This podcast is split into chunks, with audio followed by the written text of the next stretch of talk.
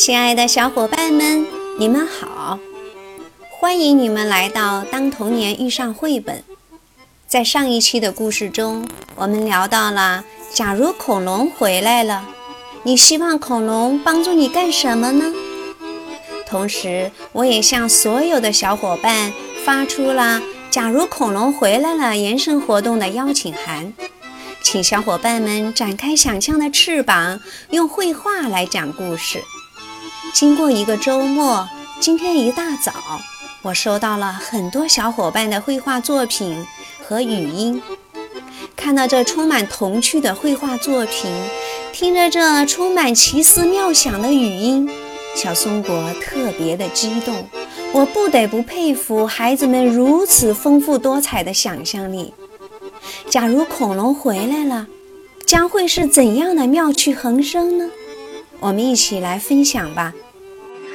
假如恐龙回来了，我就会让恐龙喝口水，然后打一个大喷嚏，我们家的花都会嗯全有水了。假如恐龙回来了，我会爱心招呼它，因为不爱是恐龙的人，我。它就会吃人，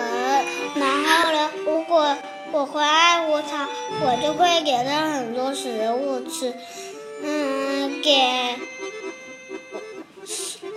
所有的地球合起来，合成一个超大的地球那么大的食物吃，嗯，然后呢，我就会带它玩，然后在。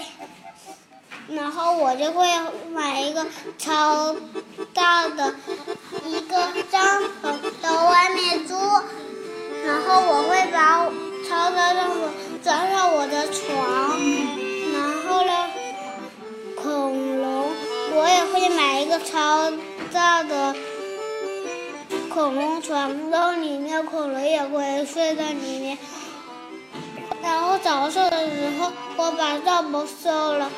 让恐龙把把我的和和恐龙的床，然后搬回家的时候嘞，妈妈说：“你们在外面过得开心吗？”说：“我过得开心。”然后呢，我我买一个超大的一个幼儿园，给给恐龙上学，然后上完学的话。妈妈就来接恐龙和我了，然后接完的话就睡觉，睡完觉到明天我又会带它出去玩。假如恐龙回来了，我会帮它洗澡，然后房子那么大的毛巾帮它擦干，然后挂在恐龙背上，让让恐龙玩玩披风。恐龙嗯想睡觉了，我就买一个像地球那么大的床给它睡觉。他起来是刷牙时，那我就买个房子那么大的牙刷给他，嗯刷牙。然后刷完牙漱漱口时，我要买个房子那么大的杯子，嗯给他漱口，然后毛。嗯，新年的毛巾就就给他买一个房子那么大的，然后擦脸，擦完脸之后他想吃东西，我就给他吃一个，像这个房，我们这个幼儿园这么大的一个嗯蛋糕，然后给他吃饱，吃完吃饱之后我带他去出去玩，玩到晚上了就帮他洗澡，然后把他擦干。然后就在那恐龙背上，恐龙又玩披风，玩完披风之后睡觉时又睡到床上睡。第二天我就会带他出去吃饭了。我要让老板煮个超级大的蛋糕给他给恐龙吃，恐龙肯定很喜欢的，我就这么想。我我家养了一只猫。它最喜欢爬树，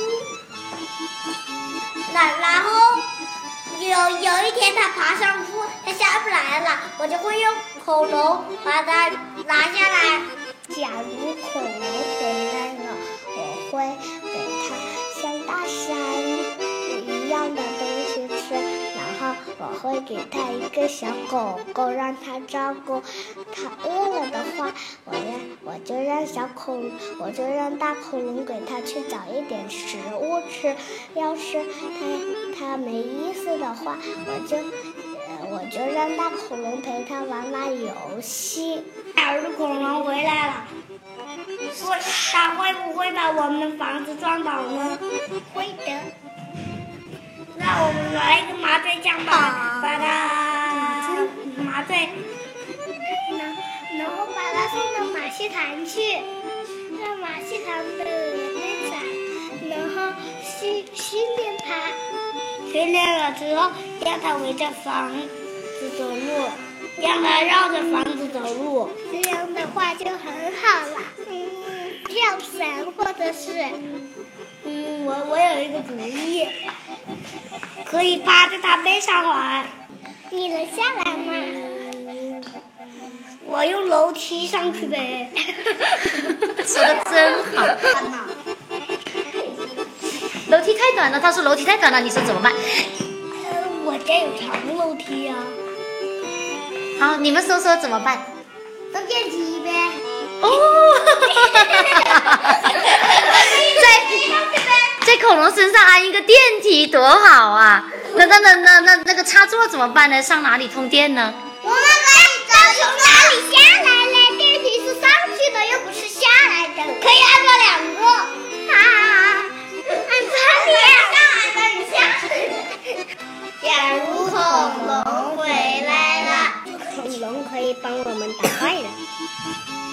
如果爸爸妈妈没在在家，就可以让恐龙陪着我，这样我就不害怕了。感觉它很强大，它就可以保护我。我我们去寻宝的时候，可以可以要恐龙帮助，有些什么硬币什么的都掉掉到树上了，都可以要恐龙来拿。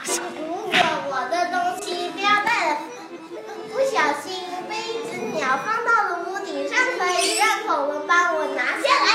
假如恐龙回来了，我会。让他跟我搬家，我我可以让他搬房子，让他搬枕，让他搬超级大的床，然后他搬完了，我给他，我给他一个超级大的床啊，房子啊，我要给他超级大的一地球最大的一个食物。超级面包，我还给他吃饱了的话，我给他超级大的滑滑梯玩，可以让恐龙的大尾巴把它手在桌子上啊，在那里摆，然后椅子上啊那里吧，然后我就他肚子。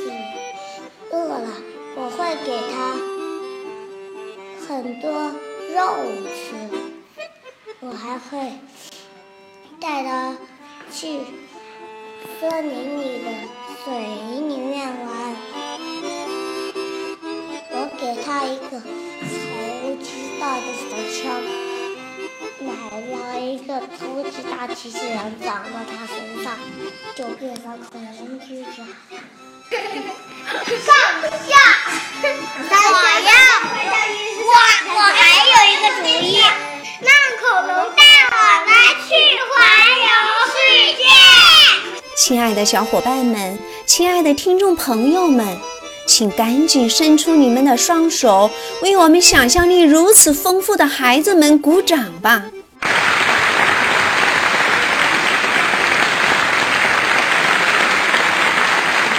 亲爱的孩子们，你们太棒了！听了你们的讲述，小松果脑海里一直闪现一个念头：我们孩子的世界居然是这样的五彩缤纷，我们平时怎么就没有用心去聆听呢？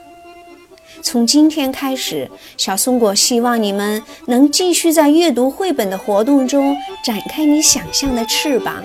小松果将会继续在绘本阅读的活动中开展延伸活动，希望你们继续在阅读中进行再创作。